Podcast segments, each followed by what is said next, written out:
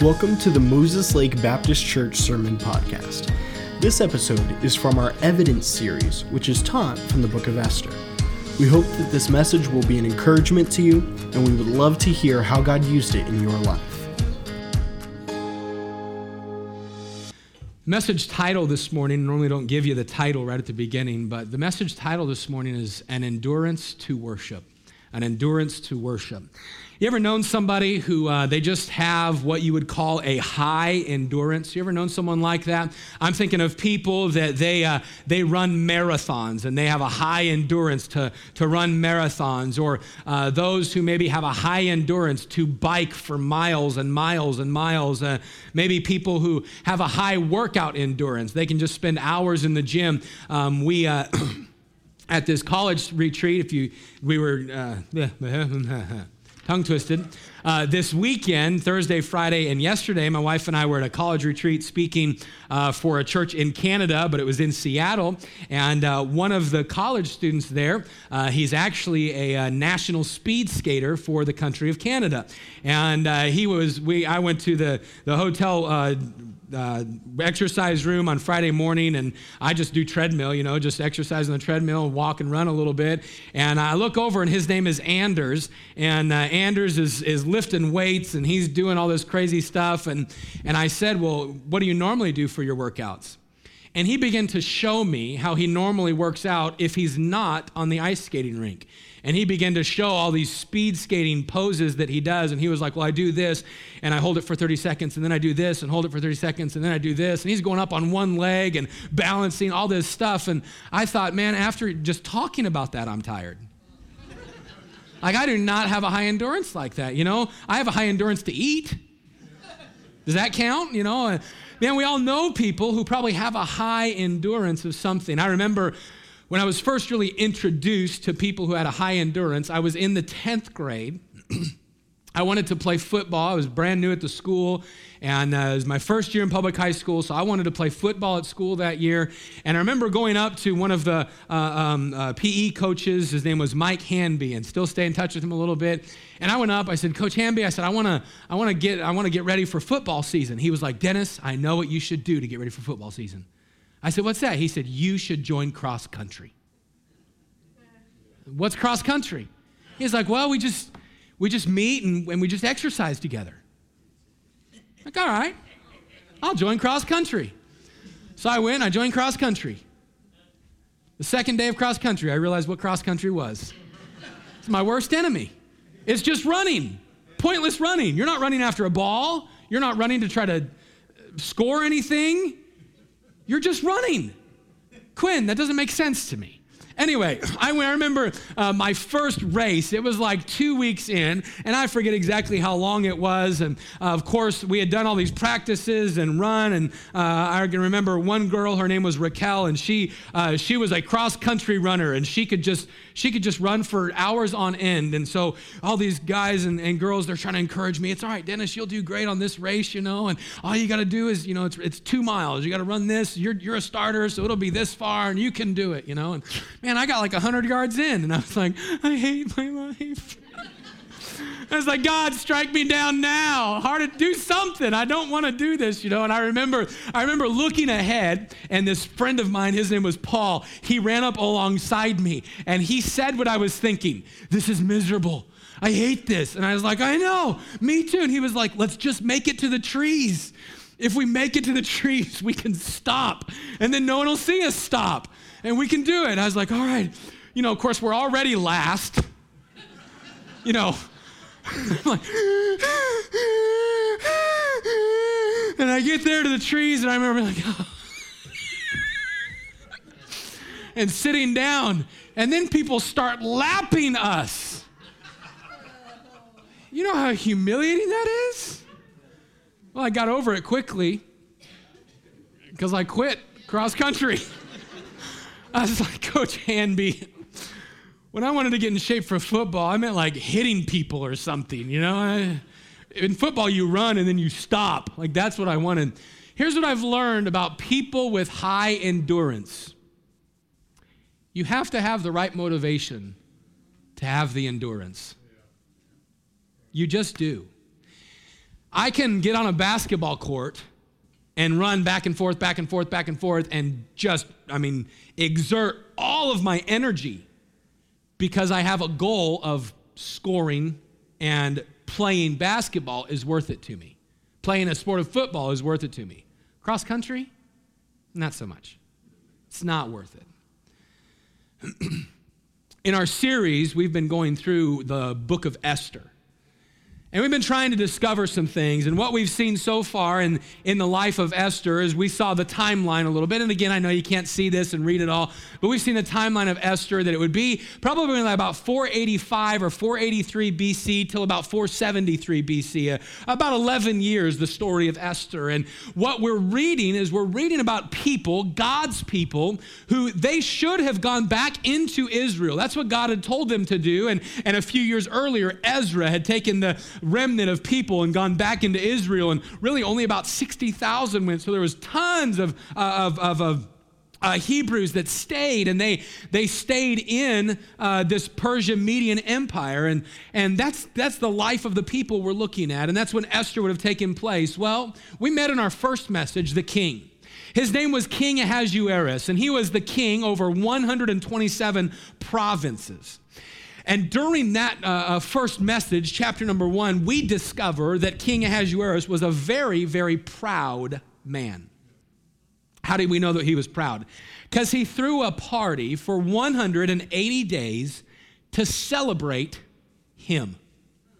That's what it was to celebrate his riches, his greatness, his life, the reach of his reign, how many people he had conquered, and that 180 days, all 127 provinces come and celebrate me.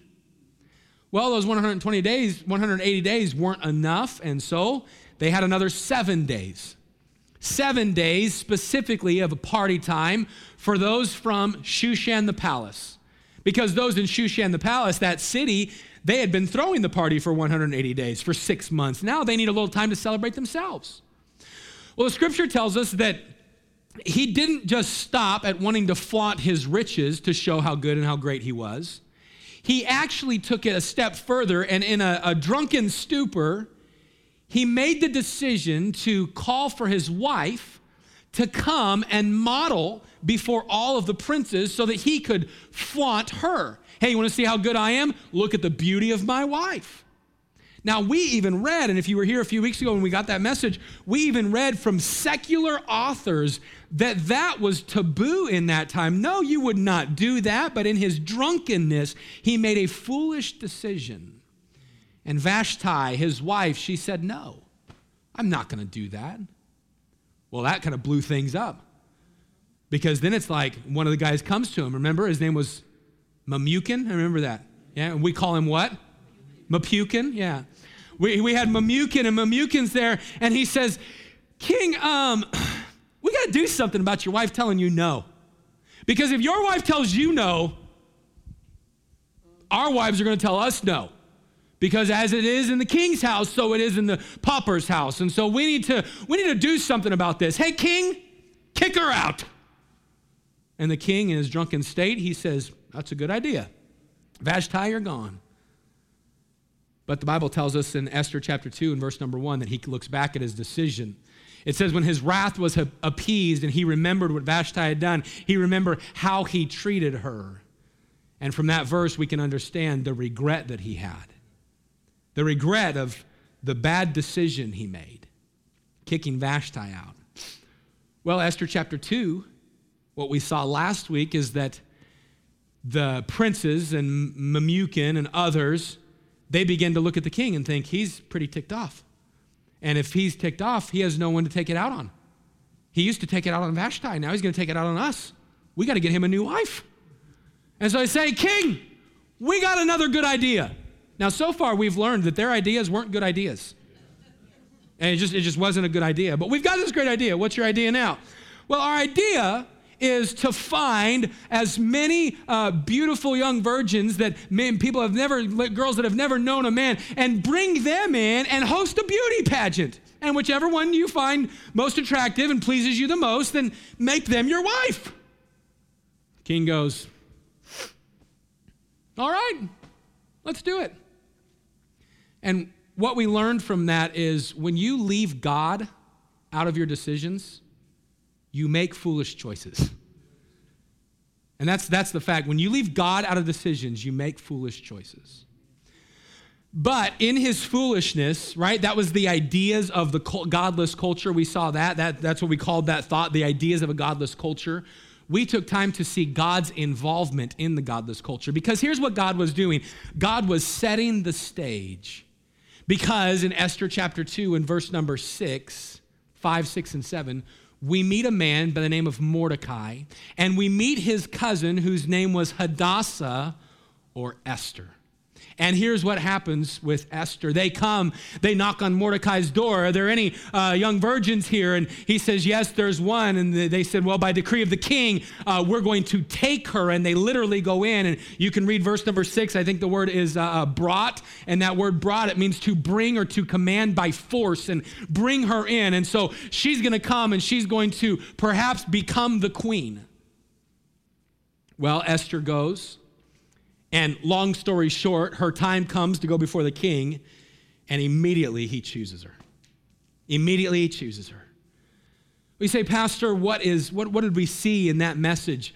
The title of the series, the whole series, is evidence seeing God when you don't see God. Because in the whole book of Esther, you don't see God's name, but in the whole book of Esther, you can see God's involvement. And what God was doing is God used uh, the character of Mordecai to invest into Esther, and then he would set Esther up, and we'll see it next week, for such a time as this, that God put Esther in a place. And what we're going to discover at the end of the series is that she's used to save an entire people but the scene had to be set up. God set it all up. He was working behind the scenes or backstage.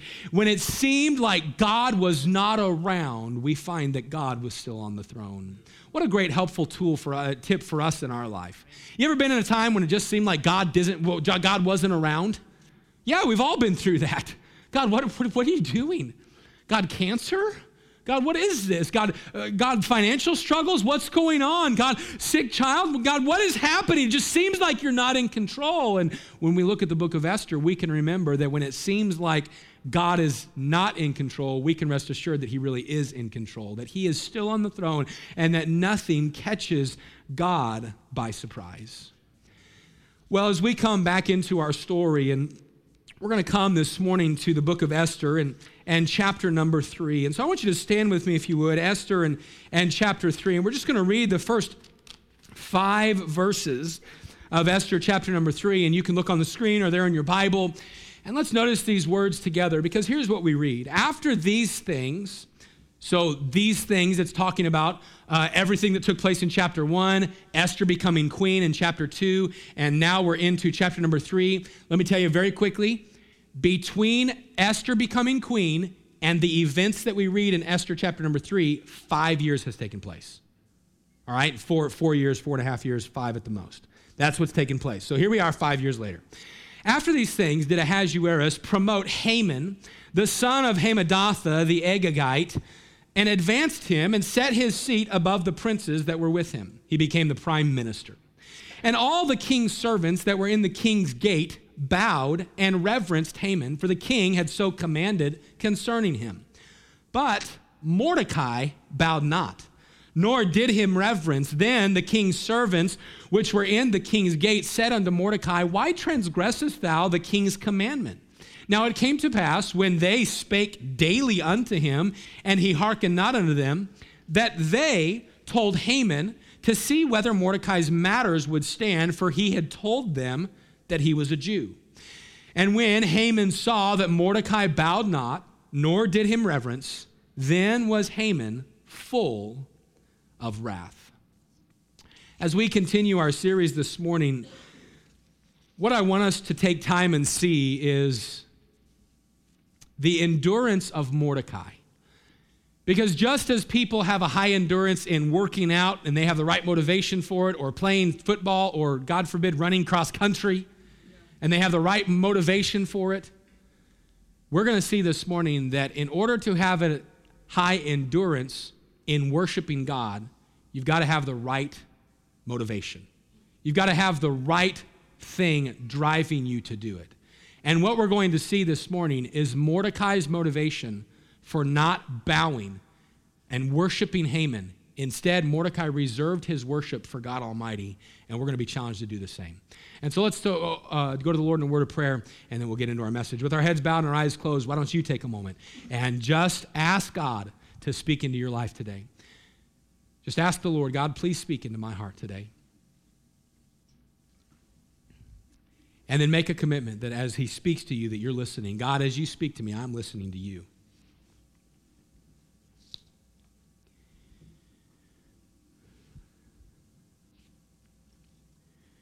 Dear Lord, we come before you again. We thank you for the word. We pray that you would use it, speak to us. God, I just humble myself and I ask you that it would be your words and not mine today. And Lord, that you would challenge each of us. It's in Jesus' name we pray. Amen. You go ahead and be seated. As we start in our passage this morning, I want you to notice, first of all, what I'm calling an unwavering stand. An unwavering stand. If you come to uh, Esther chapter 3, verses 1 through 5, we're introduced to a new character. That character, his name is Haman. Haman, and he is a, an Agagite or an Agagite or an Amalekite, is what we would probably know him as if you know biblical history. The people of the Amalekite, one of their famous kings was King Agag, and so often they would refer to them as an Agagite or an Agagite. And so this Haman, he, he's introduced to us, and he's introduced to us as having come and been promoted now to become second in command outside of the king and queen. So you have King Ahasuerus and Queen Esther, and now you have Haman. Haman, the prime minister. Haman, the one who's going to be making some decisions and kind of uh, ruling in, in, on behalf of the king. And there's nothing wrong with that. But what we find is that Haman was not a forgiving and good man. Haman was a very bitter, wicked, wrath, uh, pride filled man. You say, how do we know that? Because a decree came out. The decree was that people were to bow to Haman. Okay, now, bowing's not, not that bad. I mean, people still do that, bowing to a king or a ruler. That was, that's what it is, to bow, just simply to crouch down. But the decree from King Ahasuerus was not that you just had to bow and crouch down. The decree was that you would have to bow in reverence. Bow and reverence. The word reverence in this particular portion of scripture, it means to worship. That's what it means. So the decree literally was you had to bow before in worship as you would a god. That was the king's decree. So when Haman would enter into a room, everybody was to bow in worship, not in respect. This was not a bowing in respect thing. Oh, there's oh, there's the there's the king. Oh, we just bow to you. This was not a bowing in respect. This was a bowing in worship. Oh, there's Haman. Boy, he is like a god. You better get down and, and you better get low and make sure that you keep your head down. And, and there were certain techniques of bowing and all of this. It was in order to bow to Haman, to bow to him, just like you would a king bowing in worship. Well, one day, Haman enters into the king's gate. The King's Gate would be an area uh, that would be uh, known for uh, political decisions and an area that would be uh, public deliberation would take place and uh, maybe administration of justice like the court system or uh, you could have audience before the king or ambassadors at the king's gate. Well mordecai remember esther's cousin? He's the keeper of the king's gate. So he's kind of responsible for that area now, there's some speculation as to how big the King's Gate area would be, but let's just say it'd be about the size of the auditorium here. That people would come in one way, and so the, the king's uh, quarters and the palace was behind me, and so you'd have to come in over there and, and pass through the King's gatekeeper as well as other guards, and then you could perhaps find audience before the king or one of the rulers or ambassadors. Well, one day, Haman's passing through the king's gate. And as he passes through, Everybody bows in reverence. But Mordecai, the king's gatekeeper, he's just standing off to the side. And I don't, I don't see Mordecai as a proud man. I don't see Mordecai as one that was a disrespectful man. So, so maybe as Haman went by, maybe Mordecai just kind of just nodded. I don't say I don't see Mordecai as a jerk standing there going, I'm not going to do this. I don't see him as that. I see Mordecai, we'll see later on, as a humble man and, and as one that, that definitely feared God, and we'll see this later. But Haman goes by, Haman doesn't really even notice. It, it, the, the passage would lead us to understand that Haman doesn't really even take note, but other people do. And they go, Hey, Mordecai, why aren't you bowing? Next day, Mordecai, why, why don't you bow? Mordecai, Haman's coming. Bow. Ham, Mordecai, Haman's coming. Here's your chance. Bow. And it says in verse number four that daily they asked him, and he kept giving them the same answer. Look at the end of verse number four. The answer that, they, that he gave time and time and time again, the end of verse number four, it says, For he had told them that he was a Jew. Hey, Mordecai, why aren't you bowing? Um, because I am a Jew. Next day, Mordecai, why aren't you bowing?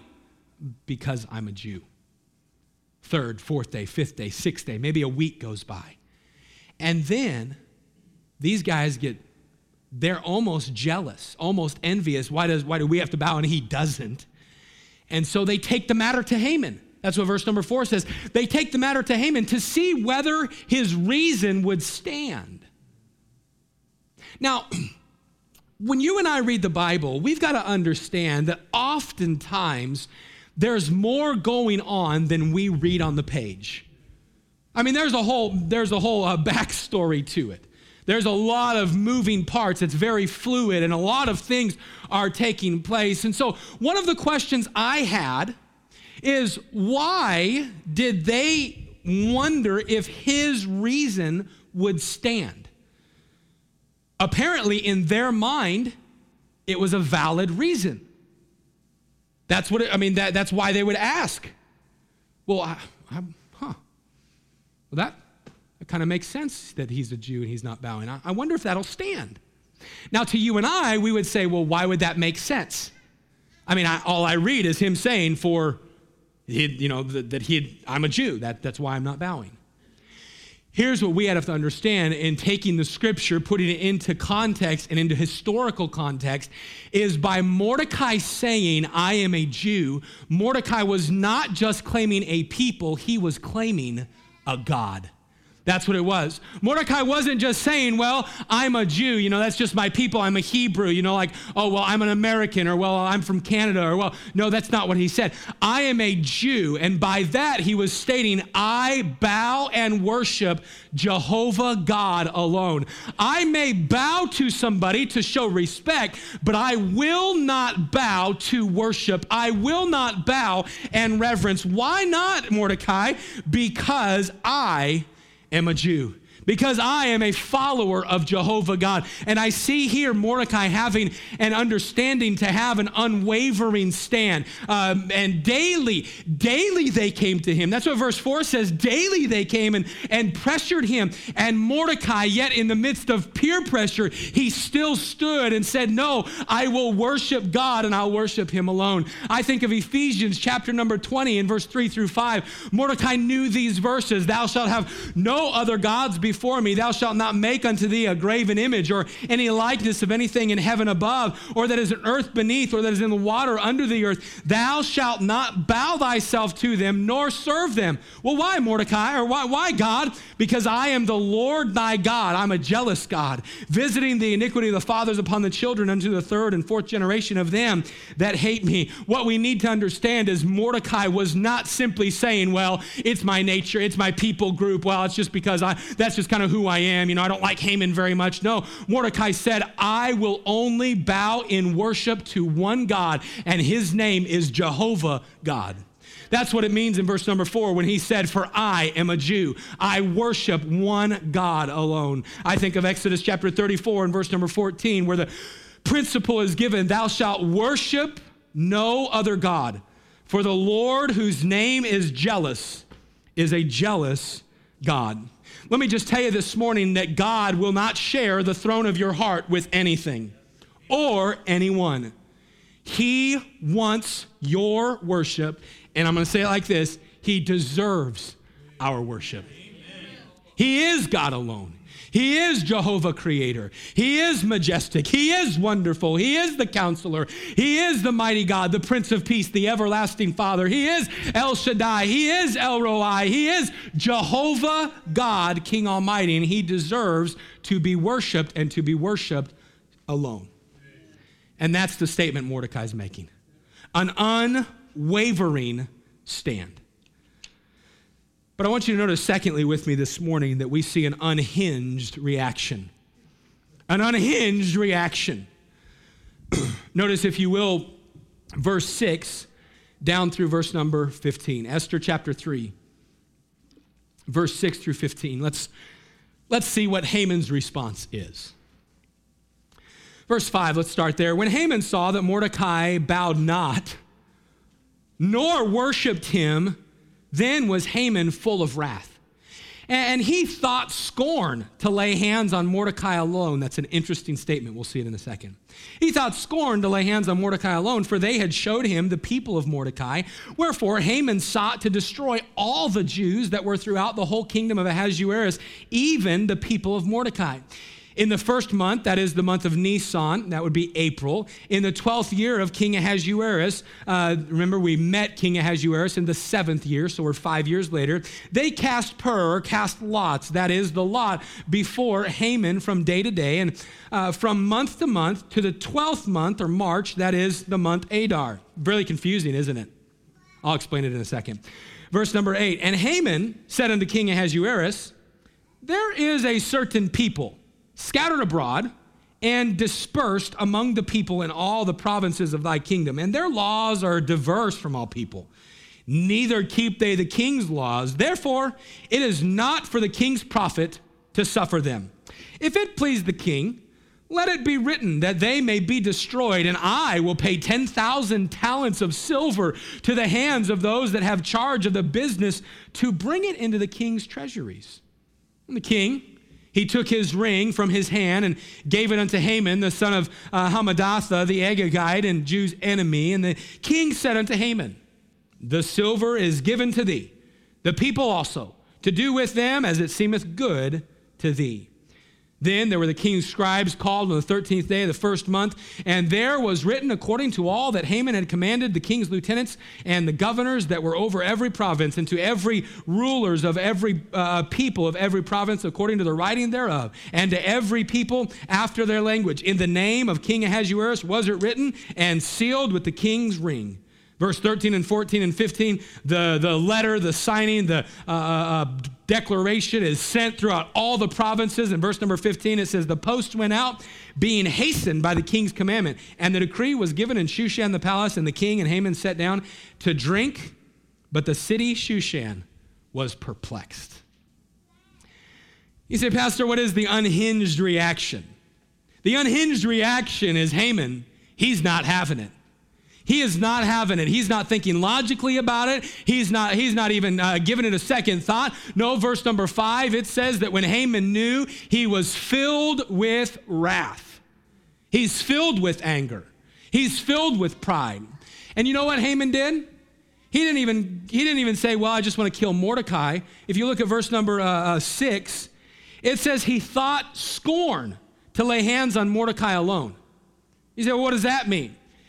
Haman, he thinks, you know, it would be a bad thing to just kill Mordecai. We've got to take care of all these people. Because if Morde- because if Mordecai's re- don't this is really good. If Mordecai's reasoning to bow is I am a Jew, then all the other Jews will probably have that reasoning. Boy, there's a lot that we could learn right now about the name Christian. There's some characteristics that just kind of come along with, with the, the declaration that you make about yourself. And Mordecai's declaration was, I am a Jew, I bow not, I worship not. And it was assumed by Haman, well, since he's a Jew and bows not and worships not, I bet you every other Jew does that as well. And you and I need to understand that the same comparisons are made today, that you, you, you and I need to be careful of our testimony. Why? Because we carry the name of Almighty God, and may people look at us and say, well, if that's a Christian, then and that's a Christian, I bet you they're going to act a lot alike. I bet you they're going to worship God. I bet you they're going to, and there's so much we can learn from that. We don't have time, or we'd be in this series for decades. Maybe not decades, but at least more than 10 weeks that we're going to be in it. Here's the truth we need to understand this unhinged reaction was, ah, I'm not having it. Kill them. Kill them all. That's Haman's response. So he comes up with this plan. Verse 7, the plan is to kill off all the Jews. Verse 7 is, well, when are we going to do it?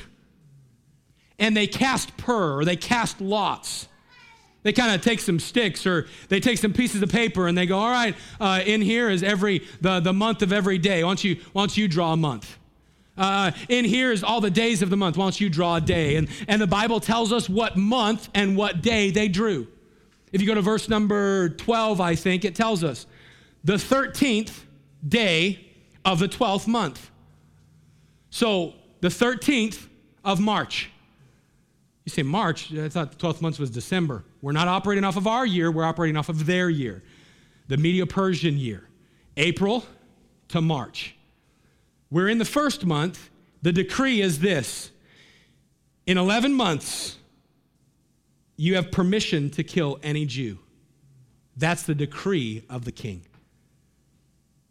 No wonder you read the end of verse number 15 where it says, In Shushan the palace, the people, what were they? Perplexed. They were perplexed. Do you know why they were perplexed? I believe it's because this was uncharacteristic of the king. Even though the king was a very proud man and one who was not the most wise, they were perplexed because it's like the Jews have lived among us for decades. Um, I know my neighbor there. They're not that bad of a person. And the whole city was perplexed. But you know what Haman and King Ahasuerus are doing? They're just sitting down for a drink. Doesn't affect them at all. It's an unhinged reaction, and I want, you, I want you to see why the unhinged reaction took place. Two things. Number one, Haman's pride. Number two, Haman's anger. So, two reasons his pride and his anger. His pride was, why don't they bow down to me? Why doesn't Mordecai bow down to me? Doesn't he know who I am? Doesn't he know what I am? Doesn't he know that, that the king made a decree that you're supposed to bow and worship me? Come on, you need to get your act together. Don't you know what I am? Don't you know my position? And pride. And then he's filled with wrath. Let me just cut to uh, a quick thought here. Pride and anger never bring out the best in people. Pride and anger never bring out the best in people. It's because of pride that Haman is going to try to take out an, people, an entire people group. And of course, we're going to see where his pride gets him. I'll just, I'll just summarize it for you right now. It gets him hung. His own pride and anger gets him killed in the end. It never results in good things happening. We can look and you can look in just about every newspaper and you can see stories of pride and stories of anger. I just, out of curiosity, I just uh, Googled crimes committed because of anger. And there was article after article after article after article of things that happened because of anger. I mean, stories of murders because of anger, stories of domestic violence that end up in, in very uh, uh, hurtful things because of anger, stories of beatings and burnings, all because of anger. Uh, but you know what? Even more than that, there aren't just deep, deep rooted things and crimes that happen because of anger. I want you to think right now about in your personal life and my personal life, what can happen because of anger? Well, because of anger and pride, relationships are broken. Because of anger and pride in the family, I've seen family members literally stop talking to each other for years because of pride and anger. And maybe that's you, and I, am not trying to pick on anybody's story, but are you kidding me? Well, you just don't know what they did to me. That's a different message. We're going to talk about forgiveness. But anger ruins relationships. And I'm not talking about trusting somebody who has, who has uh, uh, uh, gone and taken advantage of you and those type of relationships. I'm not talking about that. I'm talking about, well, there was this one family reunion and they said this about me and, oh, well, pff, I'm, I'm just not going to talk to you anymore. I was talking with a man one time and he said, well, I haven't talked to my daughter in 10 years. I said, why? Something crazy must have happened because I didn't like who she married. Really? Really? Why is that? Pride, anger. Well, you don't know them. Get to know them. There's, I'm just talking about the damage of pride and anger. People uh, don't talk to each other for years uh, because of anger and pride. People lose jobs. Because of anger and pride, friendships are broken because of anger and pride. Listen, anger and pride never, it never results in a healthier situation. Ever. What a lesson to learn to control our anger and allow God to help us with pride and anger. The Proverbs 11, 2, it says, When pride cometh, then cometh shame, but with the lowly is wisdom. Proverbs 15, 18, a wrathful man stirreth up strife, but he that is slow to anger appeaseth strife. Hey, a wrathful man, he's just going to stir up a fight, but someone who's slow to anger is going to push back a fight. Oh, can I just tell you right now? Haman this is an unhinged reaction that comes just because of pride and anger. What a lesson for us. God, keep pride and anger out of my life. God, help me with pride and anger. God, help me not to lose my temper with my family. God, help me not to help me not to lose it at work. Man, and every single person deals with it. A little bit differently, maybe. Your pride might not come out in swinging fists. Maybe it might come out in just a, a short cut down. I'll tell you how my pride comes out and my anger. It comes out through sarcasm and cuts. And years ago, I had to learn, Dennis, you've got to learn to control this because you're hurting relationships because of your pride and anger. Man, health situations are never healthier because of pride and anger. So I'm looking this morning, I see an unwavering stand. Haman, he, or Mordecai, he didn't bow. But I see because of this an unhinged reaction. But I want you to notice lastly with me this morning what I'm calling an underlying plot. An underlying plot. Haman's plan was to kill off all of Jews, but we need to understand that behind this whole plot is the devil's desire to destroy the people of God. Do you realize that the devil has been after the people of God ever since the garden? Satan has been after the people of God ever since the garden.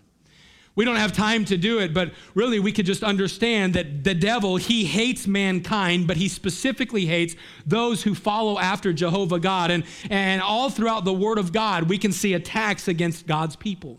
Go back to Exodus and we can see Pharaoh and the Egyptians trying to take out the people of God. How about you go and you go into the book of Joshua, where you can see the enemies of the people of God trying to annihilate them in the promised land time and time and time again. You can see the devil even using the kings of the people of God to try to kill off the people of God, like King Ahab and Jezebel that were used in annihilating some of their own people. What is that? That's the devil trying to take out God's people. I think about uh, Nehemiah and Sanballat and Tobiah, what did they try to do? They tried to take out the people of God. You can look even during the time of Jesus. Jesus was born, and what happened? Herod came, and what did he do? He wiped out all the boys. Why? He's trying to just annihilate any hope that they have of someone ever taking the throne. All throughout history, the devil has used pawns to try to take out the people of God. Behind it all, behind it is the devil's plan. And in our passage, he wants to kill off the people of God. And he uses Haman's anger and pride as a tool to attack the people of God. But I want you to see that Mordecai's refusal to bow and his courage to stand, it caused him to be the target of that hatred. Haman was the tool, Mordecai was the target. Haman was the tool because of pride and anger. Mordecai was the target because of courage to stand. I want to ask you a question this morning. Are you a tool or a target in the eyes of the enemy? What are you? Does your pride and anger cause you to be someone that causes divisiveness in relationships and pushes people away from God? Or is the devil looking at your life and saying, man, they will stand for God over anything? Man, I want to take that Christian out. I want to take that Christian out. Someone would say, Well, I don't want to have a bullseye on me. Listen, you are either a tool or a target. And I would much rather be a target of the devil, uh, excuse, a target of the devil than a tool in the devil's hands. I would much rather be a target with God's strength and God's help than a tool that the devil says, Well, I'm going to use them. I'm going to use them to break up that marriage. I'm going to use them to tear down that church. I'm going to use them to gossip about them. Well, I'm going to use them uh, to hurt that situation. I'm going to use them as a tool in my my hand. You see, what God is going to try to do is God is going to try to strengthen his people and give courage to his people and give help to his people. But what the devil's going to do is he's going to say, Who can I use to tear this thing down? Who can I use to defeat the, the, the believers and followers of God? And still today, when we look out in this room today, you are either a tool or you are a target in the eyes of the enemy. Be a target. Well, how can I be a target? Worship God alone. when you look at this passage, we can see that God, I, I, believe God is strengthening Mordecai to stand. I don't believe Mordecai stood on his own. I believe that God was helping his child to stand. And as, as we, as we look at this, I, I've been trying to go through each message and each passage and I'm trying to preach the story and, and help us see it in today's terms and maybe understand some, some thoughts about it. I think that helps us as we read the Word of God.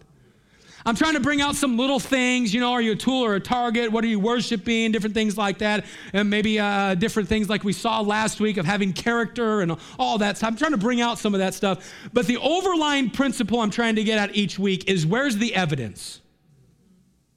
Where is the evidence? How can you see God when you don't see God? And here we are again, Esther chapter 3, a passage where we, where we don't see God. You don't see God mentioned at all in the chapter of Esther chapter 3. So, how do we see God? After some study and some reading and just pondering and some prayer, here's how I believe we can see God. I believe we see God reminding Haman and reminding every reader of the book of Esther that he will always help his children who are willing to stand. And I see God giving Mordecai the strength to stand. And day after day after day after day, he is being questioned. Why don't you bow? Why don't you worship? Why don't you give in? Why don't you stop claiming your God? Why don't you stop claiming your people? Why don't you stop claiming Jehovah? And day after day after day, I see an unwavering stand. Oh, I don't see Mordecai in arrogance. I said it a moment ago. I don't see him going, I'm not going to stand because Haman's, Haman's a dirtbag. We don't even see that in chapter 4, 5, 6, 7, 8, 9, 10. You don't see it at all. You see Mordecai humbly just saying, Well, I'm a Jew. I worship God alone. Mordecai, he had endurance to stand when others were bowing. And I believe the reason that Mordecai had endurance is because his cause was worth it to him. What was his cause? God. Mordecai understood who God was. Mordecai feared God. Not by fearing, oh, he's going to hurt me. He respected him. And Mordecai said, My bowing and my reverence is reserved for the audience of one, and his name is Jehovah God. He will not share the throne with anyone. And I want you to see with me this morning as we close everything out that God had Mordecai's worship, and therefore he had Mordecai's heart. As a result, God strengthened Mordecai to stand. Let me help you and I understand this morning that God is still looking for some Mordecais who will stand and refuse to bow. Oh, we don't have to refuse to bow to a, an official or a leader. There's no politician walking in today and saying, I demand that you bow and worship me. Oh, we're not going to bow and worship some idol. You know, I mean, setting up some shrine here, and, and we're not dealing with going to, to I, I, don't think today, I've never been to everybody's house, but most of you have been to your house or something like that. I, I've never been introduced to a room with a shrine other than my Bronco shrine, but even then, We're not going into something, uh, joke, we're not going into something and seeing candles lit, a little statue. I've never, never been to Gordon's house and, and seen candles lit, a little statue, and we walk past it, and Gordon kneels down every time and has to get canes and stuff to get him back up, but kneels down every time. I, haven't, been, I haven't been to, to Daniel and Sarah's house and walk in and see a, a little shrine where they come in and they have to kiss the statue. No, that's not what we're talking about this morning. Listen, idolatry, we just finished our series in Hosea. Idolatry is when you put anything before God, even good things, like your job. And you put your job, and your job becomes more important to you than your walk with God. You know what that is? Idolatry. Your family, it's good to have family, but when your family becomes more important to you than your relationship with God, it's idolatry. Your hobbies, it may be a good thing to be a, a, a sports fan, and I like sports, but if sports ever become more important to me than my walk with God, it is idolatry. Uh, it may be it may be church. Church is a good thing, but if I put my church before even my walk with God, it is idolatry. And here's what we need today is we need some Christians who are going to wake up and say, I am not going to bow down anymore anymore. I'm not putting anything before God. No, He will have the preeminence, like we looked at in Colossians last year. And that means that Jesus doesn't want to just be prominent or be a priority, but He wants to be preeminent. He wants to not be seen with anything else. He wants to be seen Him and Him alone. That's what preeminence is. It is saying, God, I worship you. I bow down to you and you alone. And when God has your worship, God will have your heart. And when God has your heart, God will give you the strength to continue to stand. And that's exactly what we see in the life of Mordecai. Don't miss it. It's a phenomenal story. Why? Because there's evidence. Evidence that when you don't see God, oh, you can see God all over it. I want to ask you just a few questions this morning. Number one, what are you bowing to? What are you bowing to? Who or what has your worship? Who or what has your worship? Again, we're not talking about a shrine or a, uh, another person, you know, bowing down to a king. No, I, I wonder maybe, maybe money has your worship, the almighty dollar. Maybe it's a, maybe it's a hobby. Maybe it's a sin. What is there in your life that you're putting before your relationship with God? Can I tell you, quit bowing down? Second question I want to ask you, and it's not on the screen but it's are you a tool or a target? Is your anger and your pride causing you to be used by Satan to be divisive? Or is your worship of God causing the devil to look at you and say, they've got a target on their back because they won't bow down? What God needs today is some Christians who are going to say, I'm done being a tool. I'm done being a tool in the enemy's eyes. I'm going to start being a target in his eyes. But then today, maybe the reason that you aren't worshiping God, maybe the reason God doesn't have your heart is because you do not know God. I want to ask you this question, and I'm done. Do you know Jesus Christ as your personal Savior? Do you know if you died today that you'd spend eternity in heaven? If you don't, God desires that you would know that. You could know for sure your sins are forgiven. You could know for sure that Jesus Christ is in your life. But you have to make the decision to receive Him into your heart. How do I do that? The Bible says, with the heart man believeth unto righteousness, and with the mouth confession is made unto salvation. A few verses later, for whosoever shall call upon the name of the Lord shall be saved. Jesus loves you. He died for you. He gave his life so that you could have eternal life. Being in church won't get you to heaven. Being baptized won't get you to heaven. Being a good person won't get you to heaven. Trying to just go through life and worship God alone won't get you to heaven. The only thing that'll get you to heaven is if you have a relationship with God because of Jesus Christ. Have you asked him to forgive you of your sin, to come into your life and save you? I like every head bowed and every eye closed this morning. Every head bowed and every eye closed. And I want to challenge you today to re- respond to God as He's spoken to you. With our heads bowed and our eyes closed, if you're here this morning and say, Pastor, God spoke to my heart today. He spoke to my heart. Why don't you slip your hand right up and right back down? Pastor, God spoke to me today. Just right up and right back down. If God spoke to you, respond to Him. But maybe you're here and you'd say, Pastor, God spoke to me about knowing Him as Savior. I don't know if I died today, I'm going to heaven. I'm not sure of that. If you're here, maybe this is your first time, maybe it's your 10th time, maybe you've been here for a while but you don't know that in your own heart. I'm not going to embarrass you. I'm not going to call you by name, but I would like to pray for you. If that's you today, God would, or Pastor, would you pray for me? I don't know if I died today, I'm going to heaven. Would you slip your hand right up and right back down? Pastor, pray for me. I don't know if I died today, I'm going to heaven. Just right up and right back down.